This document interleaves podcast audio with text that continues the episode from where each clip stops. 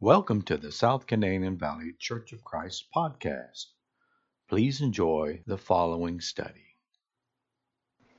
Good morning, church family. As our brother Craig introduced us this morning, it's wonderful to be here with you. Some of you we haven't seen in a, in a little while. We are just thrilled to see all of you. As you, uh, many of you know, we are continuing a study in the book of Ephesians not looking at every single chapter, not looking at every single verse, but kind of a four part overview of, of the, the book of Ephesians or the, the letter to the church at Ephesus. And we're going to talk today, here in, in chapter 4, more specifically, about living in peace, unity, love, and kind of the why behind that. Some of these these these things, I mean, these verses that were read this morning, but Brother uh, Dustin, thank you. But you've heard those before, right? Where's where's the so what in that? We're going to unpack that uh, just a little bit. So let's let's start here, looking at Ephesians chapter four, verses one through six. This is in the New King James. I therefore, the prisoner of the Lord. So this therefore, that second word there, is kind of a summation of the first three uh, chapters of his letter. He gives all of this information. Bruce started last week in talking about who we are in Christ in chapter 1. And he gives all this information. He says, Therefore, I, being a prisoner of the Lord. Now, what's he mean by that? He was in house arrest. This is late 50s, early 60 AD, uh, uh, 61 ish AD. He's a, in house arrest. And while he was in prison, he writes four letters Ephesians, Galatians, Colossians, and he writes a letter to uh, uh, Philemon as well. He's, he's writing this letter to this church in Ephesus. This is the church that Paul spent the most time at. He, he spent time with them. He, uh, he wrote letters to them. Uh, uh, he, he spent time with their elders. We see that recorded in the book of Acts. Uh, one of the um, letters, if you will, one of the communications to the church at Ephesus is found also in the book of Revelation. There's a lot of communication to this church. Why? What's so important about these guys? This was a big deal church. This was a big deal place. This was this was like New York City, kind of, in a, in a sense. This is a church and a, a city rather that was uh, had a very important port. It was also the crossroads of three major uh, highways, trading routes. Um, the temple of Diana or Artemis was there. That was a very big deal in the ancient world. In fact, it was one of the seven wonders of the ancient world. Um, lots of stuff going on. There were also uh, other temples to other uh, more minor deities, Vesta Hestia, the goddess of hearth and home. Uh, uh there's other uh, temples that were there.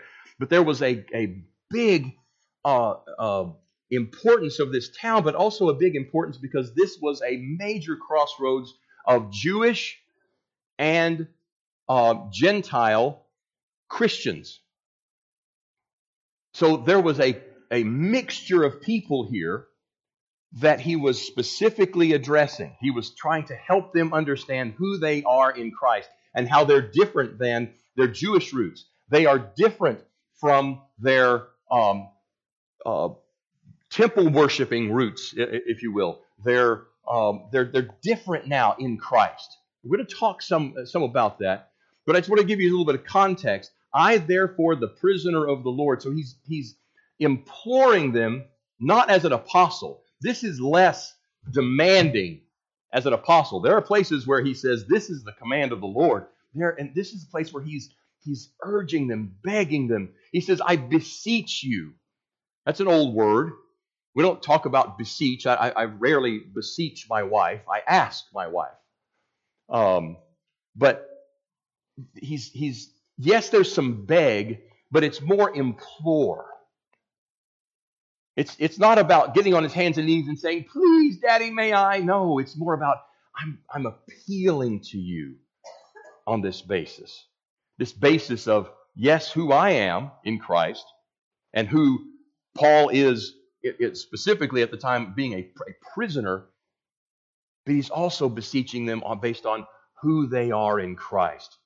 I beseech you to walk worthy of the calling with which you were called. Calling to what or from what? calling into Christ, into a relationship with Him. And he unpacks that just, just here in just a few verses.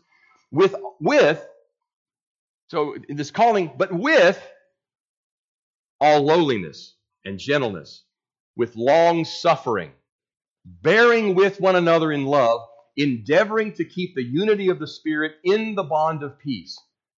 There is one body and one Spirit, just as you were called in one hope of your calling, one Lord, one faith, one baptism, one God and Father of all, who is above all and through all and in you all. This letter and this particular this part in particular is written to the church. Now, are there applications for us outside of the church for our relationships with other people? Absolutely. Are there, are there applications for us in terms of how we as a church deal with other people, how we individually deal with other people outside of the church body? Absolutely. But this specifically is talking about our relationship with one another. Verses 1 through 6 that you see here is one sentence in Greek. That's why you see a bunch of semicolons in the in the English, but in one in in in, in the Greek it's one long sentence. And the main point is verse 1. I therefore the prisoner of the Lord beseech you to walk worthy of the calling which with, with which you were called. That's the main point. The rest of it is an explanation of that point. Well, what is that point? Well, let me back up a minute. I don't want to skip over Ephesians chapter 2 and chapter 3. We're not going to look at that in detail, but I want to just give you a gist of what is, is going on there. The reason that God sent Jesus, according to Ephesians chapter 2, is because God is creating one people who live in peace with Him, at peace with each other, and live obedient toward God. Jesus is our peace, Ephesians chapter 2, verse number 14. So if you want to be at peace with God and with people and be part of God's family, you repent of your sins, you place your allegiance, meaning your faith, in Christ, you are baptized for the remission of your sins. And my hope this morning is that that describes everybody in the room. That you've heard the call of God as good news and you've obeyed it. If you have not, we implore you to do so. We beseech you to do so. But now what? How should you walk, as the, the word that Paul uses there that's translated into English as walk, or live, or conduct yourselves? How should you conduct yourselves? Now that you're part of God's family and at peace with God, and that's a big deal being at peace with God. There's lots of passages of Scripture we're not going to go over this morning. Lots of, in Revelation and other, uh, excuse me, in Romans and, and other places that said you were an enemy of God. In your sins, you were in an enemy of God. You were at, at enmity with Him, and through Christ, you now have peace. You now are one with the Father because of Jesus Christ. But now that you're part of God's family, and at peace with God, how should you be at peace with each other? And the answer is deceptively simple. And it's walk worthy. Ephesians chapter 1 walk worthy. In Ephesians chapter 2, Paul basically said that you people used to walk a certain way. Notice what he says. And you, Ephesian church, he made alive who were dead in trespasses and sins, in which you once walked according to the course of this world, according to the prince of the power of the air. Who's that? That's Satan. The spirit who now works in the sons of disobedience, among whom also we all once conducted ourselves. He's putting himself, himself in that same boat He's putting himself in the same position as they were. Although he was a Jew, he was he studied at the feet of Gamaliel, he was a Hebrew of Hebrews, he was all these things, and yet he puts himself in the exact same position as these Gentiles who were some of them worshiping at the temple of Diana. And I won't go into the disgusting stuff that went on at the temple of Diana, but it was sexual debauchery on crack. Well, not on steroids. We once all conduct we all once conducted ourselves in the lust of our flesh, fulfilling the desires of the flesh and of the mind, and were by nature children of wrath, just as the others. He said you had a road you were walking on that that road was you were the walking dead. But then later in that verse he says, "But for we are his workmanship, created in Christ Jesus for good works, which God prepared beforehand that we should walk in them." God gives one explanation, or rather Paul gives an explanation for why God made you a new creation. This is not the only but God created you in Jesus for Him for good works. For Him for good works, which God prepared beforehand. Your problem from God's perspective was that you were walking down the, road, the, the wrong road in life. You were on the road of sin apart from God, that that leads to death. And God wanted you on the road of obedience, not disobedience. And that road leads to eternal life. Romans 6, 22, other places. So, one of the ways of thinking about what salvation means is that it means God picking you up from the road of sin and putting you on the road of obedience toward God. There are other elements to it, other facets to it, but that's certainly the point I think that Paul is, is making here uh, in his letter to the Ephesians, which brings us back to Ephesians chapter 4. I, therefore, the prisoner of the Lord, beseech you to walk worthy of the calling to which you were called, away from one way of life and into another. A change needs to occur. So, if God saved you so that you would walk in good deeds, what should you do? What does that look like?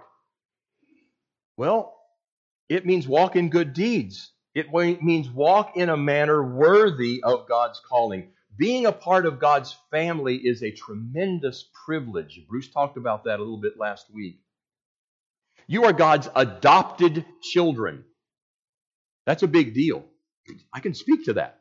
Being adopted is a kind of a big deal, right? I, I pick on my sister all the time. Me, they picked. You, they were stuck with.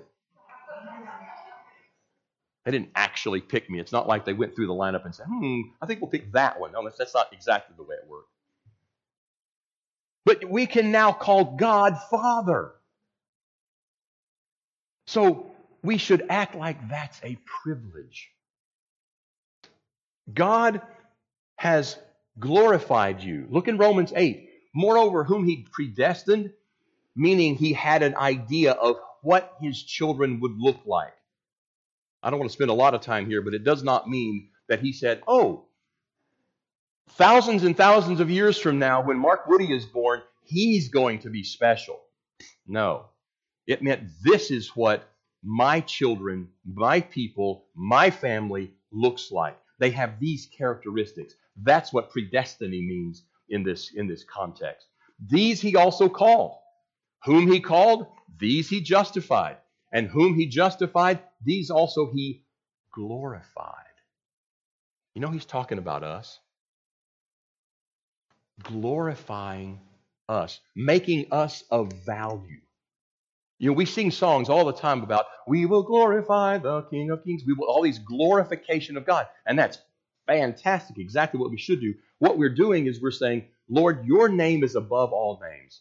We uh, so appreciate what you have done and are doing. We lift you up. We worship you.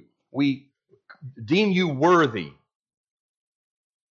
You know, God has done that for us, called us from this low state we were in. Remember Ephesians chapter 2 and all the terrible things he was listing there? He's lifted us out of that.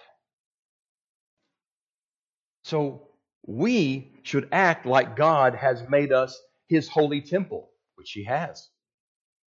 And where he now lives, he lives in our heart. Walk in a worthy manner. Now look at the rest of Ephesians chapter 4, 2 through 6. Now we're going to unpack this a little bit. And you know, if I was going to sit down and make a list of what it means to walk in a manner worthy of our calling, I'm quite sure that my list would not begin the same way that Paul, through the Holy Spirit, is, is communicating God's will to us. I don't think I would have started this way. I'm not sure that I was would have started with this idea of lowliness and gentleness. But overarching this, walking in a manner worthy of our calling means living in peace with each other. And that means in peace with your brothers and sisters who are literally in this room right now. Not only those, there are some that are out, that are ill or traveling or whatever. And yes, we have brothers and sisters that are, that are worshiping in different places, even around the world. But Paul means this very specifically. Now, am I preaching this because I think that there is a problem or an issue in this congregation? I would preach that if that was the issue, but that's not the case. We don't have, thank God, a, a spirit of disunity, a spirit of, of conflict. But Paul is like they did in Ephesus. But there are people in this room that are different than you, that they think differently than you. You see, this is right at the top of the list of God's list of what it means to walk worthy of your calling. You see, we sometimes struggle to understand just how important this is because many of us tend to view our faith as an individual thing. We tend to, when we tell people the good news, when we talk about the gospel, we sometimes will ask something along these lines Do you want to have a personal relationship with Jesus Christ? Okay? And that sounds great. Or we'll, we'll say, hey, how are you doing spiritually? And, we'll, and, and people will say, well, uh, or how is your walk with God? And the answer will sometimes be, well, I don't really feel close to God right now. Or I really feel close to God right now. In either way, it, it's a personal relationship, and there is an element of truth in that, no question. But sometimes we wonder, I mean, let's be honest why we need church. Why do we even need church? Why don't we just stay at home on Sunday and sip some coffee? It was a beautiful morning this morning. You got to spend any time outside. It was like, huh, I need to go inside and get ready. You know, I had to kind of drag my. Sometimes it's like, oh my goodness, it's so miserably hot or miserably cold. Great, I'm, I'm, I'm ready to go. But sometimes you want to just hang out read the call, read, read the paper, maybe do a devotion, say a few prayers, and wrap things up in time for the pregame shows, right? But if Ephesians chapter 2 teaches us anything, it's that God's plan is bigger than that. It's bigger than our my individual relationship with God. It's bigger than that. God is making one nation, one people, one family, who will live in peace with him and with each other. Why? Because it was always God's plan that the church be the place that people would see him and his love. That the church would be the place that is the beacon of light. Now, we all individual are beacons of light, no question. But the world needs to see the power of unity the power of peace, especially at times when there is so much disunity going on. Dale talked about the complications that are going on. They're, they're everywhere. I guess they've always been everywhere. Relationships between peoples. Um, you know, the Queen died this past week, and, and, you, and you start thinking about relationships that England has had with other nations, good and bad, over the years. And it's just kind of a, it, I mean, British history is kind of complicated because of the lack of peace at, at many times. But so asking people if they want a personal relationship with God, I think, is a bit misleading, myopic certainly, but maybe even misleading. In fact, I think it's missing the point. The point is do you want to be part of God's family? A brother, a fellow brother with Christ. Wow. That's that's way more than me. That's us. That's we. And do you want to be part of a family that lives in peace with God and each other? Oh, now we're starting to expand the circle even more than just, just me and even this congregation. Do you want to be able to call God Father? You see, this is what God has called us to. And now that you've heard the good news and responded to it, Paul is saying, therefore, walk worthy. So, let's unpack this just a little bit more. Walking with lowliness and gentleness. If our starting point in thinking about the church is what we need to do to live in unity, at peace with one another, then we should be thinking about what breaks the peace. What's the opposite? What causes disunity? Well, or more maintaining unity. I think pride is somewhere near the top of that list. Now, Paul doesn't say the word pride here, or doesn't speak specifically against it, but in effect, he is by talking about lowliness and gentleness. Pride is a terrible thing, and I am as guilty and probably more guilty than anybody in this room of this. Who among us is the most likely to think that they are indispensable to the church? Well, who's impressed with their own self importance and think that the church should be somehow built around us? Now, you may not say those words, let me give you some, some things to think about. If you are someone who is important outside the walls of this church, you are more likely to view yourself as being super important inside the church.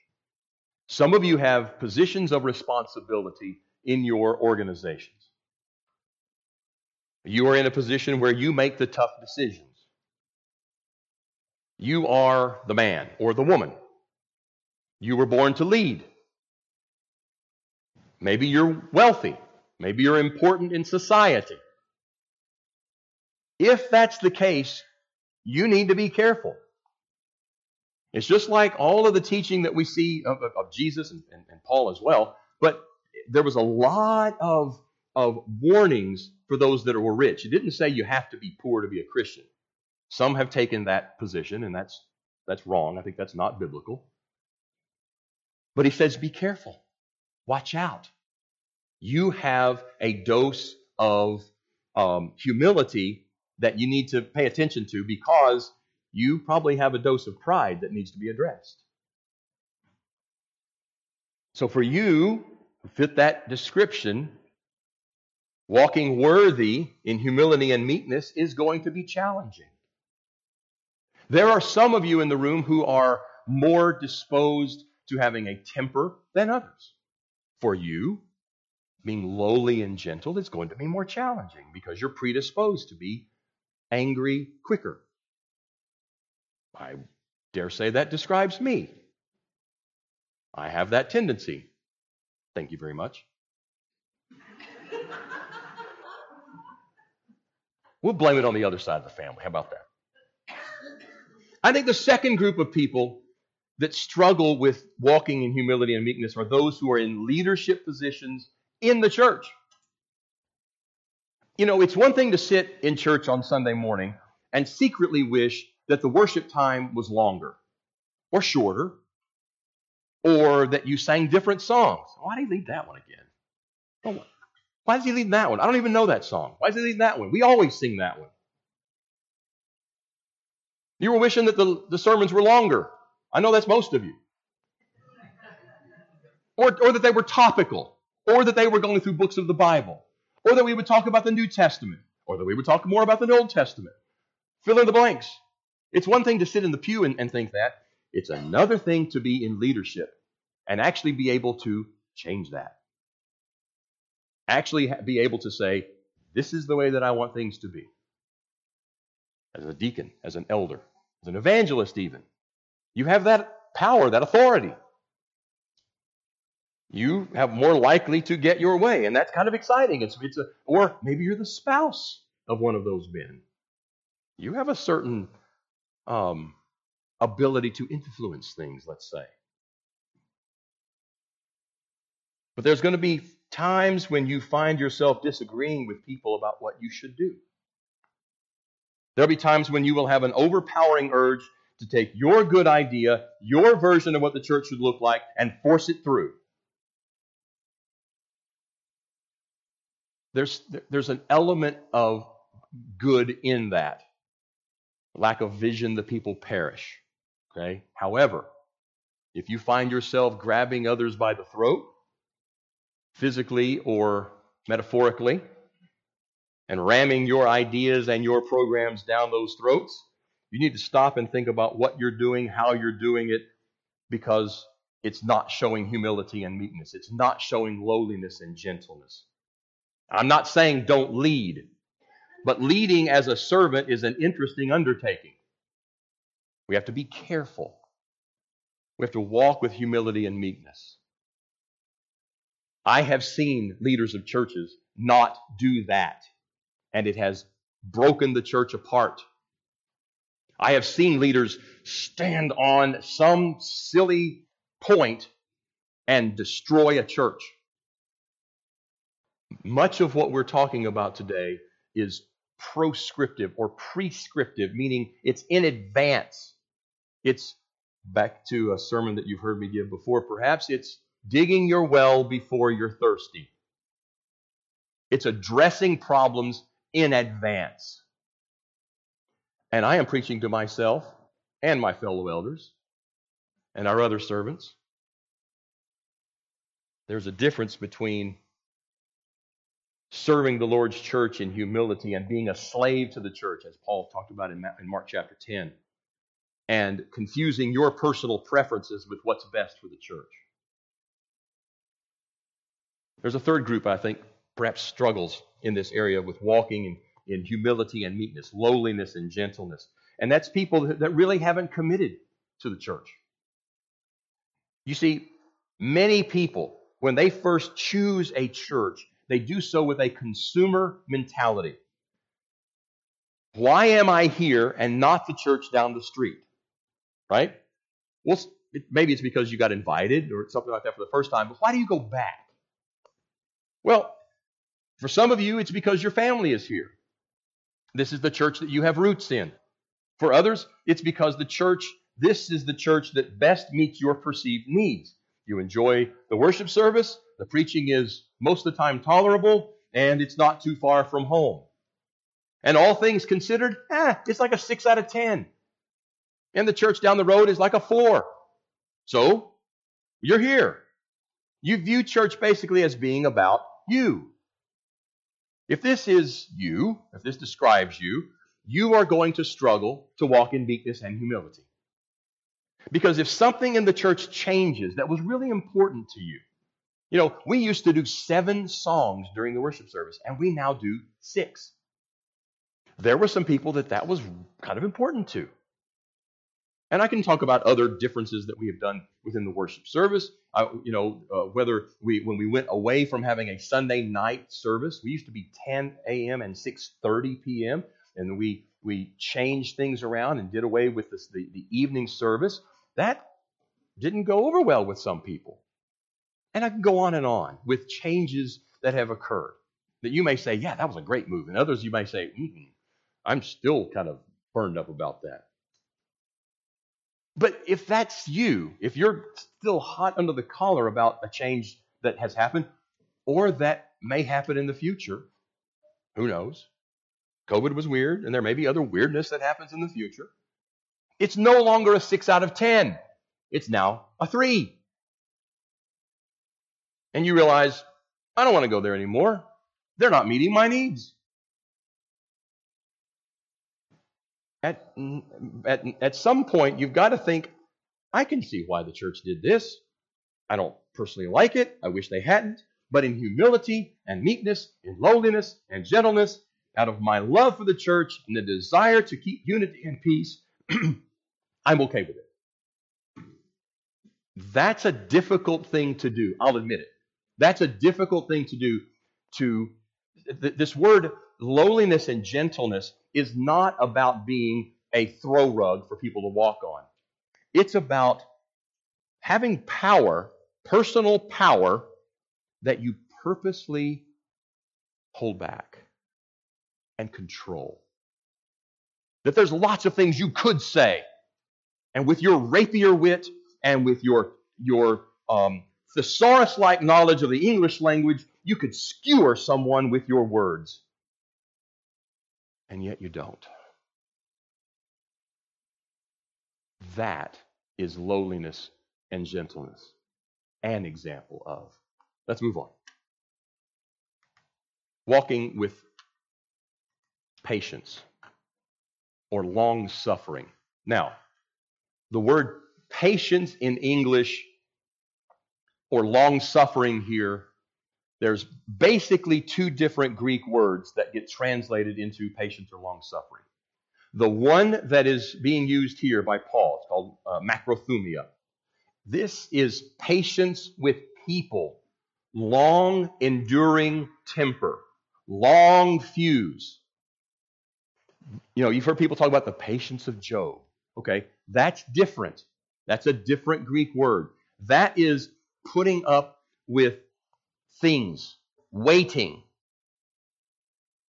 He wasn't, he wasn't having to be patient with people. I mean, there were his miserable comforters, his friends. But he was patient with just things that were going on with him and to him.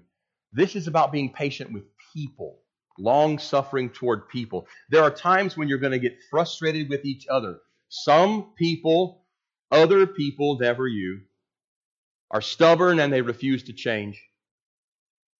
They just keep doing the same thing over and over, and you don't like it, and it tears you up. Or they annoy you to no end. I don't know. Other people don't always walk in humility and meekness. They don't always walk in lowliness um, and, and, and gentleness. And that's super duper frustrating. But he's calling you to be patient with each other knowing that we are different from one another. Next on the list, bearing with one another in love that ties to this. It means putting up with one another in love. Not just grinning, gritting your teeth and bearing it, but in love. You see, there may be people in this church, when they start talking to you, it's all you can do to not walk away because they annoy you. Or maybe you start daydreaming.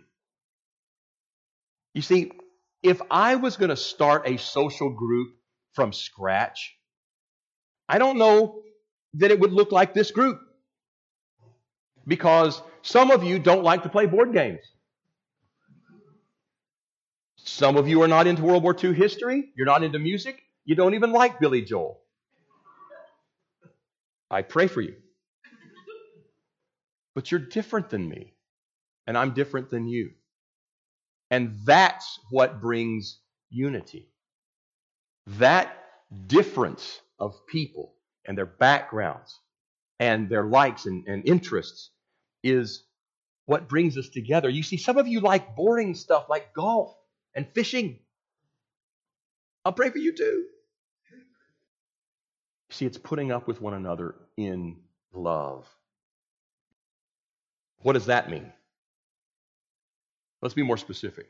That does not mean gritting your teeth and bearing it until you get in the car and then you can complain about how long that sermon was or how annoying that brother so and so was. And I couldn't get away from him and he just kept talking and talking and talking.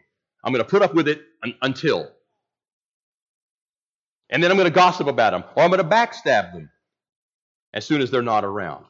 And then, heaven help you, if there's actually a disagreement between you, now we've got problems. See where the root is? The root is me. The root is pride. We put up with one another in love, knowing that they and I are part of God's family. And we are happy that they have placed their allegiance in Jesus and are part of this family. I mean, it'd be nice if we can just say loving each other. But this talks about bearing with one another in love. It's more specific than that. All right, moving along endeavoring to keep the unity of the Spirit and the bond of peace. The word that's translated endeavoring here talks about um, rushing toward or hurrying toward to, to do something. You know, there are times in church when there are disagreements. We all have different things that are important to us. There will always be reasons for us to disagree. But what do we do when it happens? We go back to this verse and we say, endeavoring, working toward, hurrying toward, not delaying, not putting it off, not thinking or hoping that it's going to magically get better by itself. There are other passages that, that address this as well in, in Matthew 18 and other places that encourage us to address problems. See, if your unity has broken down, rush to fix it. Endeavor, work hard to fix it. You know that God is creating one family who live at peace with each other and with Him. And if that peace is broken, it needs to be fixed, and it needs to be fixed fast. If you said or did something that you shouldn't have, you rush to apologize and address it. If someone else hurts you, you rush to forgive to keep the peace. You see how that two way street works? You see, my natural reaction, and perhaps yours, when your peace, the peace is broken, is not going to be to work to keep the unity. It's going to be to stand off. When my wife and I have a disagreement, I don't want to rush to go fix it. I want to stay away. The natural reaction is going to be to stay away or to gossip or to backstab. Did you hear what he said? Let me tell you, let me tell you what he did to me. Now, this has been about 15 years ago, but let me just tell you what happened. It happens all the time. And if it's bad enough, you leave the church. If it's bad enough, you leave a relationship with Jesus Christ. I've seen it happen. You not only leave this congregation, you go and you leave your relationship with the Lord because of what sister so and so said or did to you. Maybe you let it simmer forever. It becomes like, then it becomes a root of bitterness. If something has happened, you need to rush to make things right. The Holy Spirit has united all of us. And when that unity is broken, there's an urgency to address church unity. I said earlier that some of you may feel like you don't have a lot in common with each other.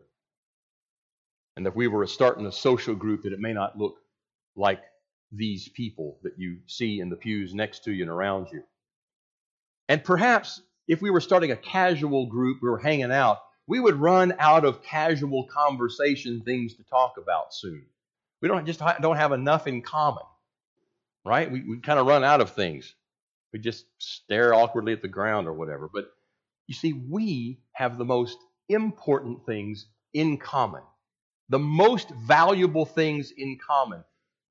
Ephesians chapter 1 explains who we are in Christ, that, that we are that we are unity personified. We are one body, we are one spirit. We all have one Lord. We have share one faith. We've all had one baptism. We have one God and Father of all who is over all and through all and in all. You see that picture that he's uh, he's, he's painting of it being woven in us and around us and through us and, and all of the prepositions, all the things in, on, around, of, whatever preposition you want to think of, that's Christ in us. So maybe it doesn't seem like we've got a lot in common. But when it comes to the most important things in life, we are all united. God has made us one. We are not making us one. God made us one. That's our unity. No matter what connections we have, and there are many, and we celebrate those and we want to develop those.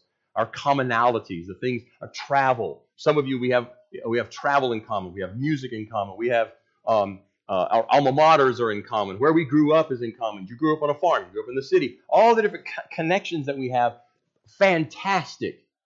Most important is our unity in Jesus Christ. Most important is the fact that we are part of God's family. So, what does it mean to walk worthy of your calling?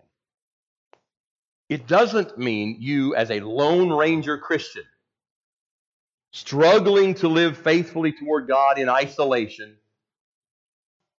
It means walking and living in humility as part of God's people, in peace with each other, rushing to keep that peace. So, how should we, you walk? Walk worthy. Walk worthy of the calling as a member of the Lord's family. If we can help you in that walk this morning, please let us know. Come and have a seat on the front pew as we sing. Thank you so much for listening to this podcast. For further information about our church, please go to normanchurch.com, normanchurch.com, normanchurch.com.